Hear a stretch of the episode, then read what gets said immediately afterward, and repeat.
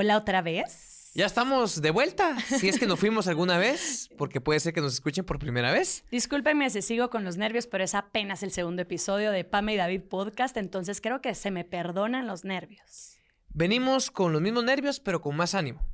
Eh, no, el ánimo siempre ha estado. Ah, yo lo traigo mejor. Yo tengo taquicardia ahorita.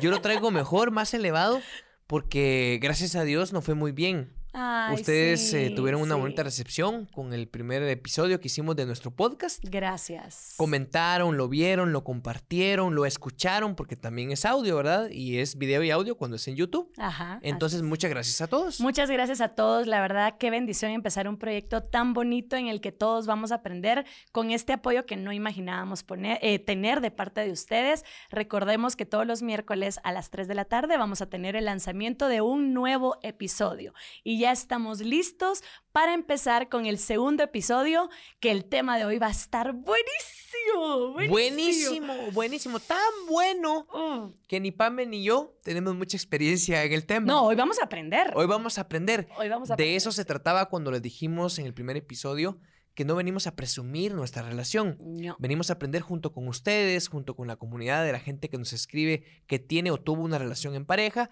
y que ha pasado por este tipo de temas que estamos exponiendo en cada episodio. Bueno, bienvenidos al segundo episodio de este podcast. Yo soy Pamela Paz. Y yo, David Castro. Y juntos somos Pame y David. ¡Pum! Bueno, ¿de qué vamos a hablar, David? Hoy vamos a hablar de una sentencia, de una oración, de una exclamación que mucha gente utiliza. No sé si como excusa, no sé si como medida de protección, mecanismo de defensa, pero la usa la gente, las personas que han pasado por una por una relación, por un proceso de relación y que después que no funcionara esta relación, se quedan con la siguiente sentencia, la siguiente oración. Ya no creo en el amor. Uy, ese es el tema, ese es el título para este episodio. Ya no creo en el amor. Y tenemos a varias personas que nos escribieron a nuestro grupo en Facebook, que es Pame y David Podcast, mandaron comentarios, también mandaron correos que nos van a explicar por qué la gente ya no cree en el amor. Primero, recordemos que esta frase de ya no creo en el amor empieza con la palabra ya. O sea, ya no. Quiere decir que alguna vez sí creyeron en, En el algún amor. momento sí creyeron bastante. Porque hay otras personas que nunca han experimentado ese sentimiento o algo parecido al amor. Entonces dicen, no creo en el amor, pero es probablemente porque no conozco el sentimiento. Ahora, quienes dicen, ya no creo en el amor, son aquellos que sí creyeron alguna vez y que por alguna razón dejaron de creer o ya no creen en el amor. Hicimos una encuesta en nuestro grupo de Facebook. Me voy a meter en este momento a revisar cuál fue el final de la encuesta, cuáles fueron los resultados. Ahí les preguntamos, ¿les pasó algo que los hiciera decir, ya no creo en el amor? ¿Y cómo quedó la encuesta? Para empezar, contestaron a la encuesta 2.400 personas. 2.400. 2.400 personas mayores de edad. Esta es una bonita muestra para definir cuánta gente ya pasó por el proceso de desenamorarse, de ya no creer en el amor o de creer alguna vez y no hacerlo después. Ajá. De 2.400 personas, 1.800 personas dijeron que sí. Sí les pasó. Sí llegaron a un punto, por alguna situación de su vida, en donde dijeron, ya no creo en el amor o dicen hoy, ya no creo en el amor. Wow, es mucha gente. Es mucha es gente. mucha gente. David, ¿tú en algún momento dijiste ya no creo en el amor? No, es que es lo que te digo, vengo a aprender. Y yo tampoco, pero sí creo que tú y yo hicimos que muchos dejaran de creer en el amor. ¿Por qué? Por preguntarles esto. No, porque cometimos errores con otras personas antes de ah, nosotros. ya te entendí. Entonces- En, en la vida de nosotros antes de ser pareja tú y yo. Antes de conocernos, David y yo cometimos errores y sí creo que hicimos que algunas personas dijeran, "Uh, ya no creo en el amor. ¿Verdad? Son errores que todos cometemos, que aprendemos, que Dios nos da nuestra lección, ¿verdad? Y ahora ya somos mejores personas o tratando de ser mejores personas. No me hagas hablar de mi pasado. No, porque no, no. Van a empezar los comentarios de odio. Será otro En- episodio, será sí, otro sí, sí. episodio. En, en las plataformas, en YouTube. Bueno, Bueno, les decía, 1800 dijeron, ya no creo en el amor. Dije alguna vez, o sentí alguna vez, o siento ahora decir, ya no creo en el amor. queda un restante de 600 personas aproximadamente. Entonces la relación podría ser 75% de las personas que nos escribieron o contestaron a la encuesta dicen, si dije o digo, ya no creo en el amor. Y el otro restante, 25%, dicen, nunca me ha pasado. Nunca les ha pasado. Como a ti y a mí. Exacto, estamos en ese si hubiéramos votado en esa encuesta, hubiéramos votado, nunca me ha pasado. La pregunta que varios nos hacemos es, ¿qué hará o qué pasará en tu vida que tú digas, ya no creo en el amor? O sea, ¿qué sería? Y nos llegaron varios correos, varios correos. Agradecemos que de verdad sean parte de este podcast. Y tenemos cuatro correos que vamos a compartirles que nos indican distintas razones por las que las personas dicen, ya no creo en el amor. Por cierto, los correos los subtuvimos porque nosotros damos nuestra dirección de correo electrónico a través de nuestro grupo de Facebook. Pero si ustedes quieren anotar y tienen algún comentario, quieren aportar, quieren en escribirnos, tema. quieren sugerir algún tema o alguna situación específica sobre temas de pareja, nuestro correo electrónico es contacto.pameydavid@gmail.com. Vamos a empezar con los correos que nos enviaron a contacto.pameydavid.gmail.com. Cuatro correos, cuatro personas distintas explicando por qué dejaron de creer en el amor. Primer correo. Perdón, son anónimos, ¿verdad? Son anónimos. Uy, no, uy, no, uy, no, voy a decir O sea que las historias están demasiado Pues, rudas hay de todo un o poco. fuertes como para que no dejaran el nombre. Hay de todo un poco. Aquí va. Primer correo dice así. Hace poco más de cinco años conocí en redes sociales a alguien. Con el paso del tiempo, luego de platicar, vernos, conocernos bien, llegamos a formalizar algo, lo cual me, inundó de mucha alegría y felicidad, pero no sabía lo que me tocaría vivir, ya que poco tiempo después empezaron a salir facetas que desconocía y que nunca esperé ver. Es común eso. Primero, empezaron los típicos celos. La forma de llamar mi atención para dedicarle más tiempo. Luego, empezaron a salir los reclamos, echadas en cara, y llegó al punto de recibir, bueno, llegué al punto de recibir amenazas de muerte, tanto para mí como para mi familia De parte de su expareja. de su expareja. Tuve que cortar cualquier comunicación con esta persona.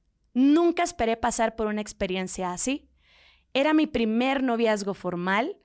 Era la primera persona a la que yo le había dicho te amo. Ay, la decepción. Hasta el día de hoy no tengo ni espero una relación romántica con nadie. Pasaron muchos años para superar esa mala experiencia que me enseñó que el amor no es para cualquier persona y que es mejor estar solo que mal acompañado. Sí, la experiencia fue muy amarga, fue traumatizante. Sí. Tiene muchos argumentos para decir ya no creo en el amor. No sé qué pasó ni cómo llegaron a, a que él recibiera amenazas por su pareja. No sé qué pasó. De repente, no, me imagino. Mira, qué fuerte. le dijo, yo creo, creo imaginar. Le decía, mira, tenemos que terminar con la relación. Te guste o no te guste, yo ya no puedo seguir contigo. Y esta persona, el que tenía el problema, de manera desesperada, empezaba a amenazar. Ah, bueno. Bueno, el que escribió fue hombre, por Ah, cierto. bueno. Entonces su expareja, la mujer decía, si tú me dejas, Sí. si tú me dejas, si tú cortas la relación, te va a pasar algo a ti y a tu familia. Ala, qué horrible. Segundo correo. Yo tuve, yo tuve una historia algo triste que me hizo dejar de creer en el amor, dice ella. Tuve un novio, el cual conocí cuando yo estaba en diversificado. Los dos estábamos en la misma carrera. Terminamos la carrera y nuestra relación siguió. Duramos cuatro años. Pero cuando ambos empezamos a trabajar, todo empezó a cambiar. Él empezó a convivir con otras personas y yo empecé a sentir que me engañaba. Yo lo enfrentaba, pero él siempre negaba todo. Traté de terminar esa relación porque él era bastante machista, pero él no me dejaba terminar la relación y yo tampoco me daba mi lugar y me costaba dejarlo. Pasamos un año de relación fea, con peleas y desconfianza. Después de ese año todo empezó a cambiar. Todo empezó a ir bastante bien hasta que un día Diosito se lo llevó. Tuvo un accidente de moto y lamentablemente falleció. Ah, Yo quedé destrozada. Cuando tuve que ir a reconocer el cuerpo, ay, no puede ser esto, apareció una chava diciendo que era la novia de él. Dios mío. Madre. O sea, dice ella. Apareció en el velorio. Pues sí. Una chava diciendo yo soy la novia. Dice, por esto es que solo confirmo que todas mis sospechas eran ciertas. Me costó mucho perdonar eso y me dolía no haberle podido reclamar. Y así pasaron muchos años y yo sigo sin creer en el amor. Mira, iba bien la historia porque por mucho que dijera que habían pasado por un momento difícil como pareja, dice que cuando ya estaban reencaminando, reenrutando la relación, el chavo pierde la vida, su novio en ese entonces, que por cierto dijo de diversificado, para quienes no saben qué es diversificado, es la, escuela secundaria o preparatoria antes de la universidad. Bueno, dice entonces muere y hasta ahí dije, oh, a la gran, porque murió, yo pensé así, porque falleció ella dejó de creer en el amor. No, fue porque apareció la otra. No solo fue doloroso que perdiera la vida, el amor de su vida, sino que aparece alguien diciendo en el velorio, yo soy la novia oficial de él. qué dolor, qué dolor. Duro, duro. Por cierto, no, no leí hasta el final, hasta ahorita, pero dice que ya encontró a alguien que la ama y la respeta y que ella también ama. O sea, ella dijo, ya no creo en el amor por un momento, después eliminó esa frase de su vida. Ahora dice, ya volví a creer en el amor. Ay, qué bueno. Tercer correo. Dice, me gustaría contarles mi experiencia por la que llegué a no creer en el amor. Eh, mis papás se separaron ya que mi papá engañó a mi mamá. Eso me dolió mucho. Sentí que a la que había engañado y abandonado era a mí. Mi papá era todo para mí. Crecí creyendo que el amor no existía, que amar solo causaba dolor y sufrimiento. Si no había amor, no había dolor. Eso pensaba ella. No quería que me abandonaran de nuevo. Esto me llevó a tener relaciones no saludables y tóxicas. No buscaba una relación estable, solo quería divertirme sin permitirme enamorarme, cosa que al final era una completa mentira. Ha sido un largo proceso en el que tuve que sanar heridas de mi niñez, aceptar a las personas, aceptar que no somos perfectos y que el daño que hacemos a otras personas es solo exteriorizar nuestras propias heridas. Sí, hay muchas personas, bueno, algunos que conozco o algunas o que conocí alguna vez que decían, ya no creo en el amor, creí, me decepcioné del amor, ya no creo en el amor y se dedicaban a estar en relaciones eh, fugaces de una noche, de, una parranda, de una discoteca, de un ratito. Y no agarraban formalidad en cuanto a relaciones de pareja, noviazgos.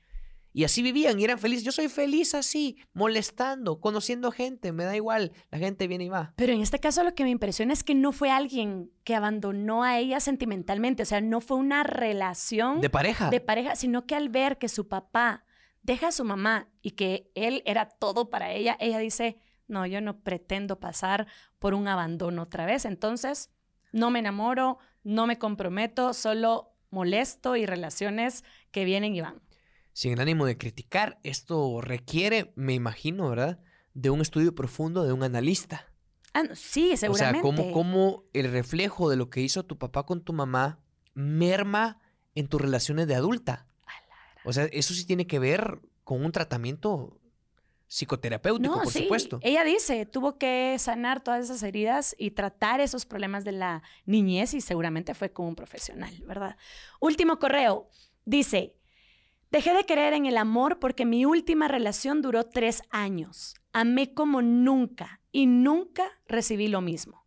La relación me provocó ansiedad, depresión y muchos problemas familiares y a él jamás le importó.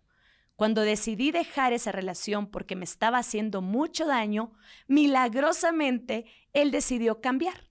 Pero para mí ah. ya era tarde. Llevo un año soltera y no me interesa tener otra relación. No, hombre. Bueno, estas son las causas, ¿verdad? Estos son ejemplos de si David no lo había vivido, yo tampoco, no hemos llegado a un punto en la vida que dijimos, ya no creo en el amor, uno quería saber, pero ¿qué pasa? ¿Por qué las personas dejan de creer en el amor? Y en conclusión, la desilusión profunda Una decepción demasiado fuerte. Alguien te pintó un mundo maravilloso, alguien te prometió tantas cosas, esto ya no se da y tú decís, ¿y todo lo que me prometieron? ¿Y todo lo que me dijeron? Ah, no, ya no arriesgo mi corazón y ya no vuelvo a creer en las palabras de nadie. O deja eso, las expectativas que se ponen solo con la palabra amor. Por ejemplo, vayamos o hagamos a un lado el tema de una decepción. Un hombre o una mujer te decepcionan en una relación de pareja. Pero cuando uno crece, hay personas, hay adolescentes, hay jóvenes que crecen con la idea, es que el amor se supone que es fidelidad hasta la muerte, sinceridad, comprensión, mucha comunicación. Entran a una relación de pareja con esas expectativas y cuando se dan cuenta que no es así como funciona con esas expectativas, se desilusionan, no solo de su pareja, sino del sentimiento que creyeron que era de alguna forma. Que de todas formas nos han pintado que el noviazgo, que cualquier relación en pareja tiene que ser el príncipe y la princesa. Eso de Disney, cabal. El príncipe hermoso, divino, que viene a traerte en un caballo y que tú estás en el castillo. No, pues, pero te lo pintan tan hermoso cuando la relación de pareja jamás va a ser todo lindo, todo bueno. Te vas a encontrar con una persona que tiene sus errores, sus defectos, sus tormentas. Y sus problemas que pulir y que solucionar. Y esta persona se va a encontrar contigo que tenés tus errores, tus tormentas, tus problemas, entonces nada puede ser perfecto. Bueno, es momento de saber, de ver, ya escuchamos sus historias, ustedes que sí tienen historias con esta oración, con esta frase, ya no creo en el amor. Ahora conozcamos qué piensa un profesional de la psicología acerca de este tema. Recuerden, si escucharon el primer episodio, les presentamos a nuestro psicoterapeuta de cabecera, Jan Gómez. A la gente le encantó, según los comentarios que recibimos del primer episodio, le encantó su aporte con lo que nos dijo acerca del primer tema. Ahora escuchemos qué opina, qué nos puede decir desde el punto de vista profesional acerca de esta frase que mucha gente ya está utilizando. Ya no creo en el amor. Vamos a escucharlo. Hola, Jan. Buenas tardes, mis queridos Pame y David, y buenas tardes a todas las personas que escuchan este valioso podcast. Bueno, vamos a entrar de lleno rápidamente en el tema. Qué temazo el de hoy, de verdad, increíble. ¿Ya no creo en el amor? Eso es una pregunta muy, muy fuerte.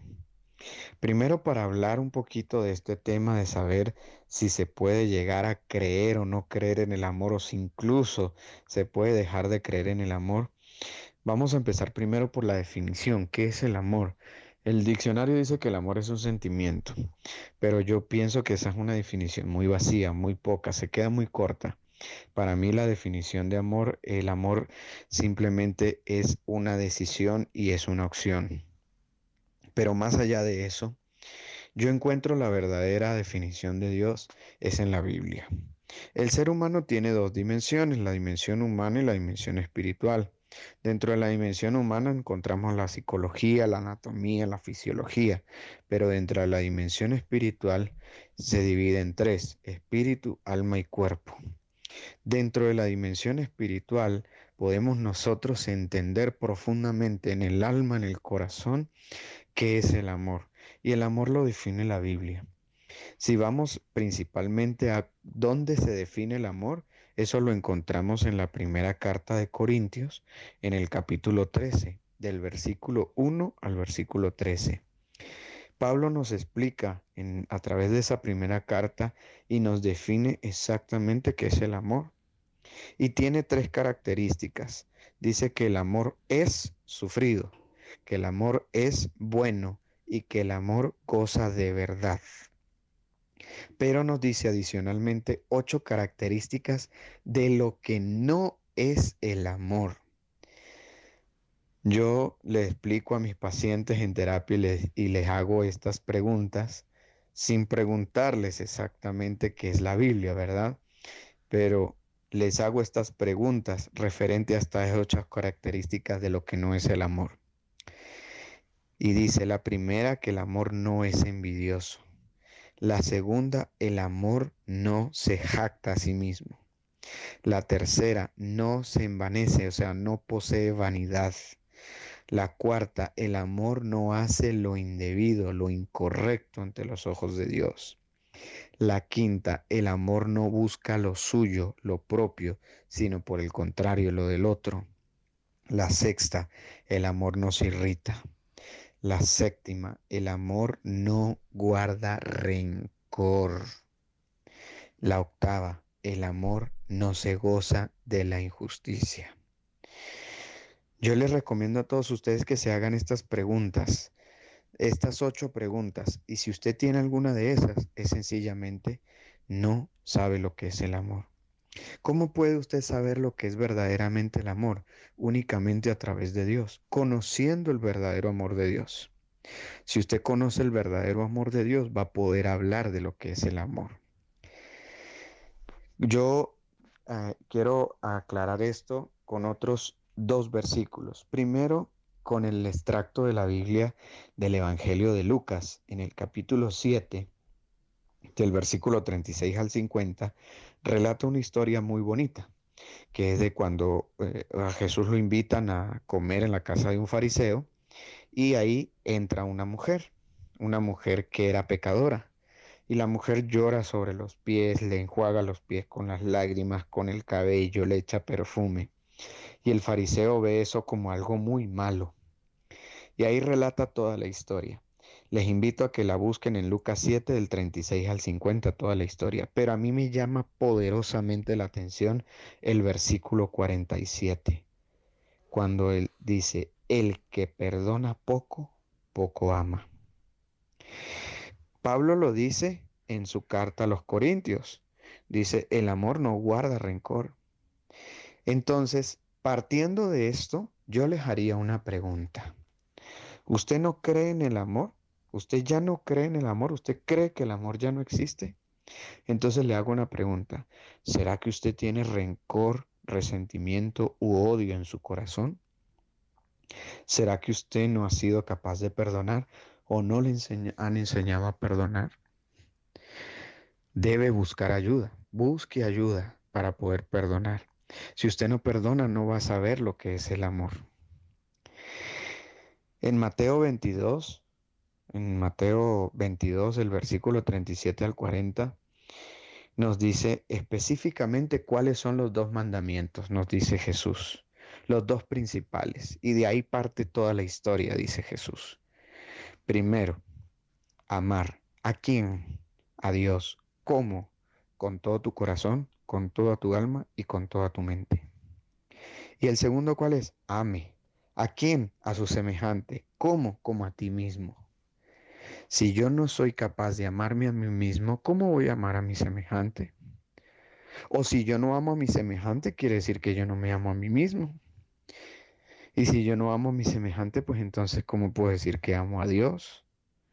Ese es el verdadero amor.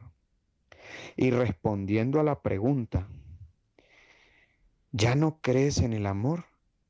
Les invito a todos que vayan a la primera carta de Corintios, en el capítulo 13, en el versículo 8, y ahí van a encontrar la respuesta.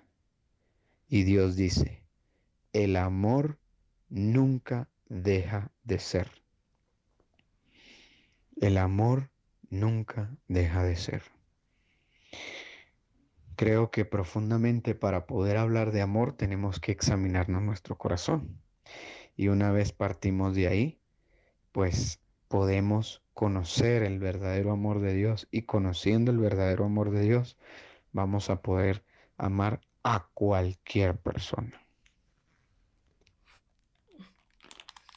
Muchas gracias a Jan. Le recordamos, Jan Gómez es psicoterapeuta familiar que combina toda la técnica, la disciplina, los conocimientos y la ciencia de la psicología como estudio del comportamiento humano, lo combina con las creencias eh, cristianas, no basándose en una religión en específico. Entonces él combina cómo estas dos corrientes distintas, el cristianismo y la psicología, en algún momento convergen y te ofrecen un plan para mejorar tu estado actual. Si ustedes quieren el contacto de Jan, nos pueden escribir personalmente, ¿verdad? Buscan a David, me buscan a mí y nos pueden pedir el contacto y esperamos que él tenga tiempecito para atender a alguien. Con mucho gusto se los pasamos. Es lo máximo, nuestras terapias con él son buenas. Y, me, me, gusta, me gusta bastante, sí, porque tenemos terapias personales de amigos, abusamos de la amistad con Jan. Sí. me gusta porque él radica en un tema del perdón y yo he visto lo he visto, nunca he ido como tal como paciente, pero sí lo he visto, me han contado también que en el momento que una persona está atrapada con un sentimiento por una decepción, por una ruptura amorosa, esta persona empieza a presentar unos cuadros de trastornos psicológicos, de problemas. Entonces acude al especialista y el especialista, de una forma u otra, con una palabra o con otras palabras, le dice, tenés que perdonar. Tú tienes que perdonar, tienes que soltar, dejarlo ir, deja eso atrás. Y viene Jan y toma versículos de la Biblia que hablan también sobre perdonar. Wow. Jan propone el amor como un sentimiento profundo último que es completamente una característica de los seres humanos. O sea, no es discutible si lo tenemos o no lo tenemos. La capacidad de amar la tenemos. Desde el punto de vista cristiano como desde un punto de vista sociológico, hasta psicobiológico, ¿verdad? La afinidad con una persona en un sentimiento profundo.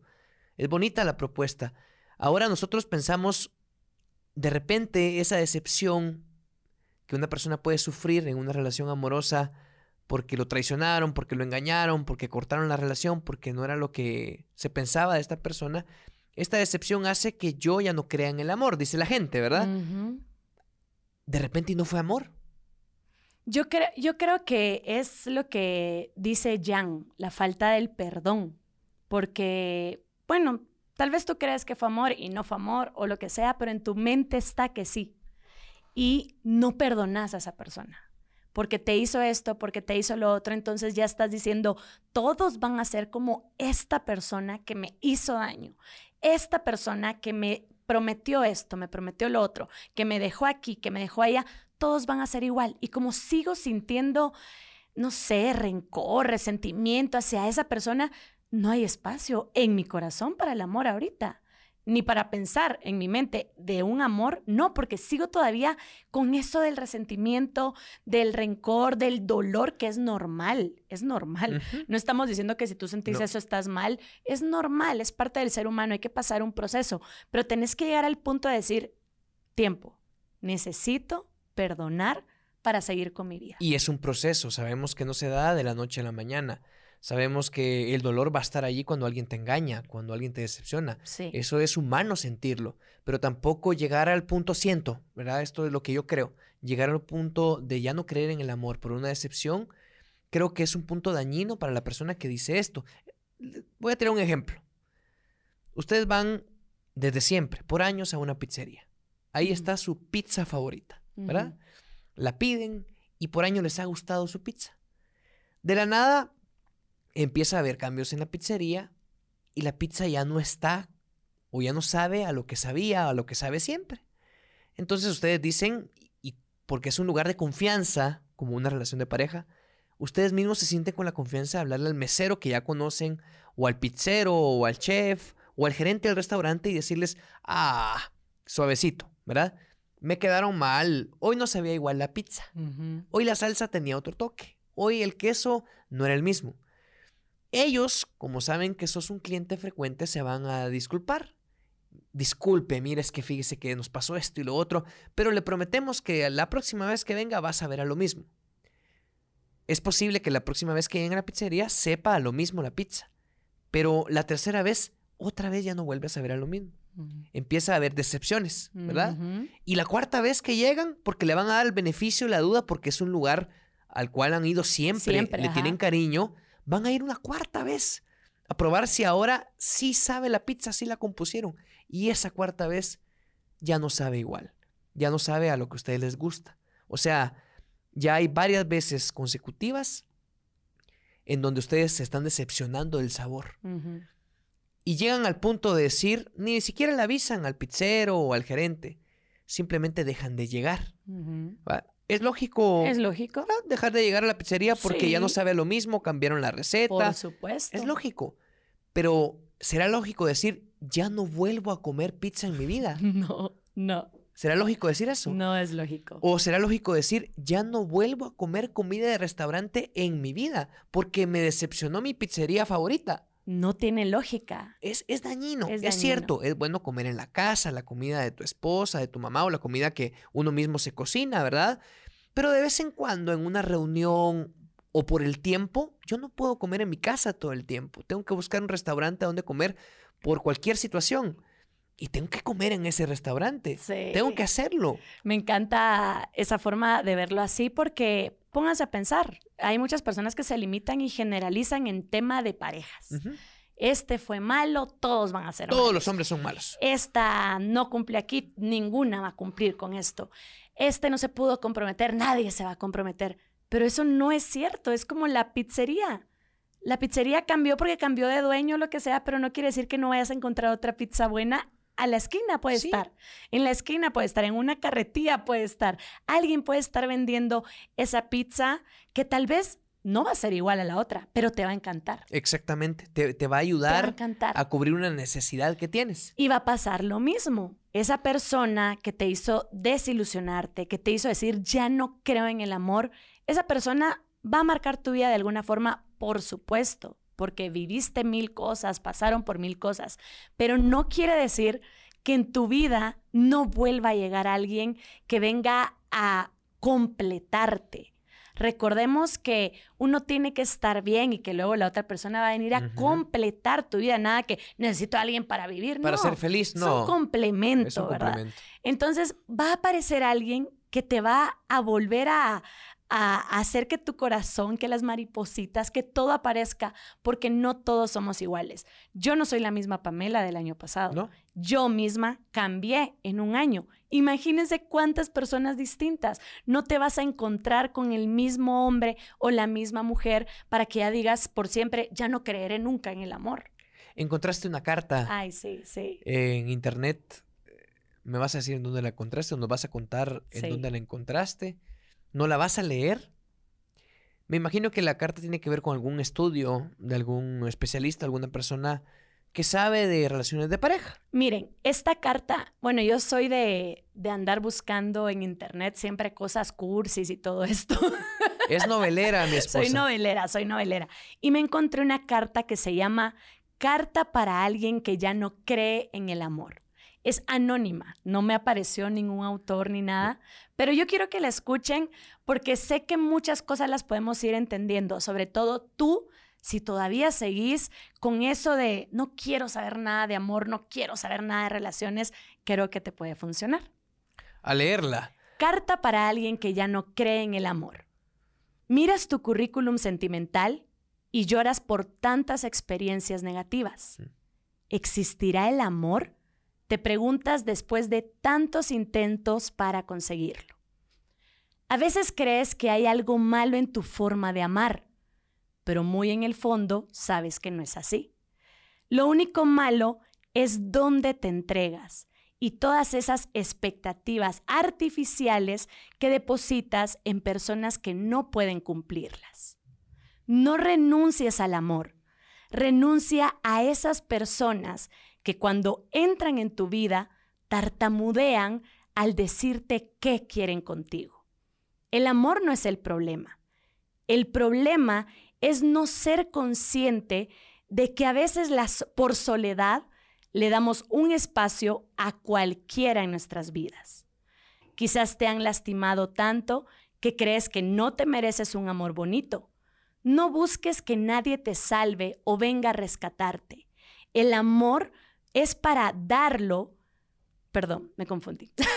El amor no es para darlo y quedarnos vacíos. Es entregarlo y recibir lo mismo. Mm. Renuncia a esas situaciones que te marcaron. Ama cada cicatriz que llevas en el corazón, porque qué valiente fue de tu parte el querer todo con alguien que solo estaba de paso en tu vida. En la próxima relación que llegue a tu vida, suelta tus miedos del pasado, habla de tus expectativas y pide lo que ahora sabes que quieres vivir. Tus experiencias del pasado son aprendizajes para elegir un poco mejor a quién llamarás amor. Eso es. Son Mm. herramientas incluso, son cuestiones de puro aprendizaje, tus experiencias pasadas que llegan a tu vida ahora que te ayudan a valorar, a ponderar, a elegir para cuando estés listo o lista para una relación en pareja. No se está listo después de una decepción de la noche en la mañana, pero decir que todas las personas son malas y que tú ya no puedes amar, creo que es algo muy grave y algo que te puede dañar. Y yo también quiero recalcar lo que decía esta carta, decía Jan, lo hemos platicado, el simplemente perdonar lo que ya pasó. No te quedes pensando en me dañaron cuando yo me comprometí, me dañaron, entonces ya no me vuelvo a comprometer. Cuando yo lo presenté con mi familia, me quedó mal. Entonces ya no vuelvo a presentar a nadie con mi familia. Perdonemos y soltemos el pasado porque lo que viene podría ser la pareja de tu vida. La persona que viene podría ser lo que Dios tiene preparado para ti. Pero como tú seguís limitándote y pensando que todos van a ser igual, no le vas a dar la oportunidad a esa persona que sí tiene para darte mucho amor. A través de nuestro grupo de Facebook, ustedes comentaron acerca de este tema de, de que en el momento que una persona se siente decepcionada por un fracaso de una relación en pareja, llegan al punto de decir, ya no creo en el amor. ¿Y qué nos escribieron? Agarramos algunos comentarios, gracias a todos por escribir. Por supuesto, por tiempo no podemos leerlos todos. No podemos leerlos todos, pero aquí van tres comentarios que llegaron a nuestro grupo que es Pame y David Podcast, un grupo privado en Facebook. ¿verdad? Dice Jali, sí me han pasado cosas duras y tristes, pero al contrario de hacerme no creer en el amor, siento que con más ganas deseo amar y estar lista para la persona que Dios tenga destinada para mí. Creo que las malas experiencias pulen el corazón y te preparan para poder cuidar del otro. ¡Ay, qué lindo! O sea, Me gustó. pudo haber llegado a la frontera de ya no creo en el amor, pero dijo al contrario, tomé esas experiencias negativas para creer en el amor. Ajá. Dice mi tocaya, Pamelita. A Pamelita. Así aparece en Facebook. No es dejar de creer en el amor. Simplemente después de una decepción, viene un momento en que decimos querer estar solos o en paz. A veces por miedo a que suceda de nuevo. Muchas veces mientras sanan las heridas. Otras más para querernos más a nosotros mismos. Pero siempre llega el punto en el que otra persona viene y nos llena nuevamente. Mm, Y vamos con el último. el último. Juanjo nos manda este comentario a Facebook. Estamos acostumbrados a relacionar el amor solo con el amor en pareja, cuando el amor está en todas partes, en la familia, con los amigos, que ames tu trabajo, que ames tus estudios, y así podríamos decir varias formas. El amor está en las pequeñas cosas. Dejar de creer en el amor sería como dejar de vivir, y en nuestro recorrido de vida, cuando nos va mal en el amor en pareja, llegamos a pensar que todo se derrumba, que no hay mañana, que la vida carece de sentido, pero la vida sigue. La clave es cuando entiendes y encuentras el amor de los amores, y solo hay uno, irreemplazable e irrepetible, y es el amor de Dios. Muchas gracias a Juanjo y a todos por escribirnos. Es importante tomar en cuenta el tema del perdón. Siento que el odio y el resentimiento, esto lo siento, creo que me ha pasado en algún momento, ocupa mucho espacio en mi mente y en mi corazón. El tener algún deseo de venganza, algún resentimiento, algún mal sentimiento por otra persona, solo siento que me está apachando y oprimiendo alguna parte del cerebro y otra parte del corazón, si es que le pongo un lugar a los sentimientos, ¿verdad?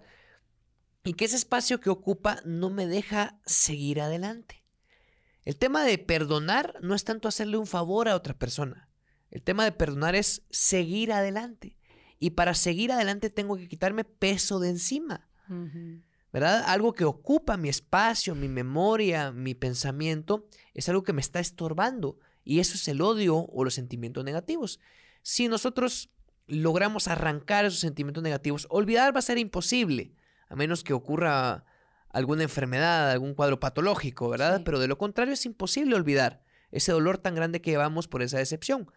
Pero perdonar es algo, es una capacidad que tenemos los seres humanos y deberíamos de practicar más para sentirnos libres y seguir adelante. Exacto. No directamente a buscar a otra persona, porque No.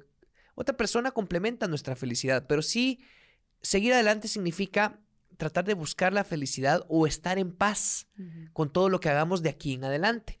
Si en una de esas aparece la persona ideal, pues ya sabrá cada uno si se mete a una relación de pareja o no. Las desilusiones van a venir siempre en la vida, en cualquier cosa, en el trabajo, en una amistad, no digamos en una relación en pareja, ¿verdad? Donde se promete mucha fidelidad, se prometen muchos planes, muchas ideas en un futuro y que al final ya no se cumplen porque uno de los dos dejó de comprometerse con la relación. O sea, siempre estamos expuestos a una desilusión, Sí. siempre. Pero queda en nosotros el entender que una persona no define a todas las personas. Sí, por un- Eso, así de sencillo.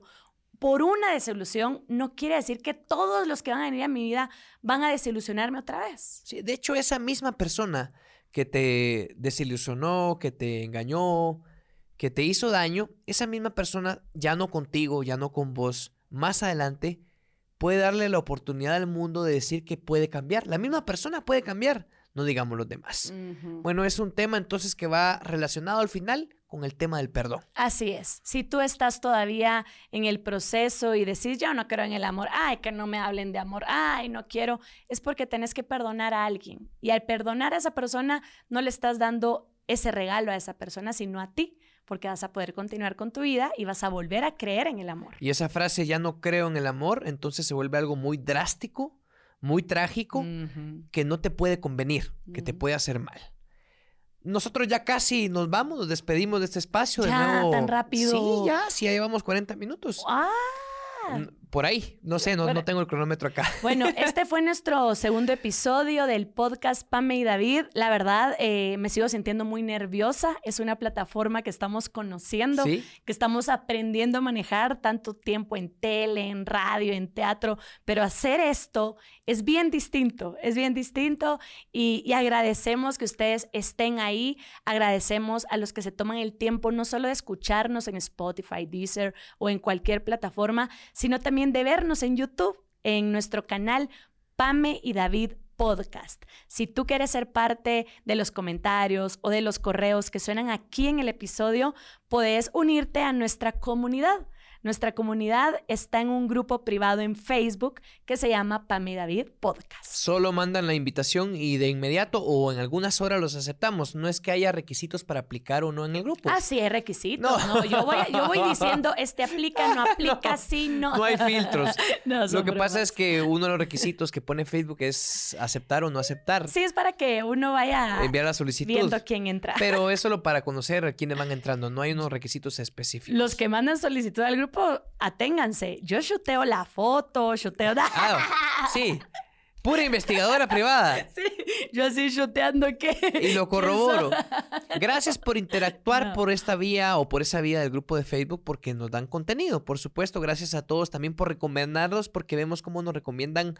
Eh, por ejemplo, alguien en su Facebook pone el link de YouTube o de Spotify Ay, para hacer una recomendación acerca del espacio que estamos formando, que estamos creando con este podcast. Nos recomiendan en historias de Instagram también. Sí. Muchas gracias. En Twitter, en todas partes. Gracias. De verdad, estamos apenas aprendiendo. Esperamos que esto vaya mejorando cada vez más. Se los prometemos. Y agradecemos también a Barbecue Media Ajá. porque ellos nos proveen todo el equipo, Sí. ellos producen este espacio para que llegue a todos ustedes a través de diversas plataformas. Si en algún momento quieren hacer un podcast, ya saben que pueden ir con Barbecue Media y ellos les van a poner los micrófonos y todo para que ustedes lo puedan hacer. Toda la producción. Bueno, muchas gracias por acompañarnos en este segundo episodio de Pame y David Podcast. Gracias por estar aquí y recuerden un nuevo episodio todos los miércoles a las 3 de la tarde. Ahí nos ven en YouTube. Esto tiene espacio para podcast, para oírlo únicamente, pero si ustedes quieren ver y quieren ir, caras de... quieren ir más allá y quieren investigar, pues pueden ponernos. Estamos también en YouTube como Pame y David Podcast. Nos encontramos Sí. hasta la próxima. Si quieren ver esta cara, no, la pueden ver solo No, en YouTube. No la quieren ver. Yo si les quieren digo. ver esta cara, No, no la quieren ver. la pueden ver No, solo en YouTube. ¿Saben qué? Olvídenlo. Estamos en Spotify, en Deezer. Si quieren en- ver esto, No, eh, ya no estamos en YouTube. No. si quieren ver esto, No. Bueno, nos vamos porque aquí ya se está lo pueden ver solo en descomponiendo el YouTube. asunto. No se puede de otra forma. que Dios los bendiga. Gracias por acompañarnos. Y esto fue Pame y David. ¡Tun! Something is cooking. Barbecue Media.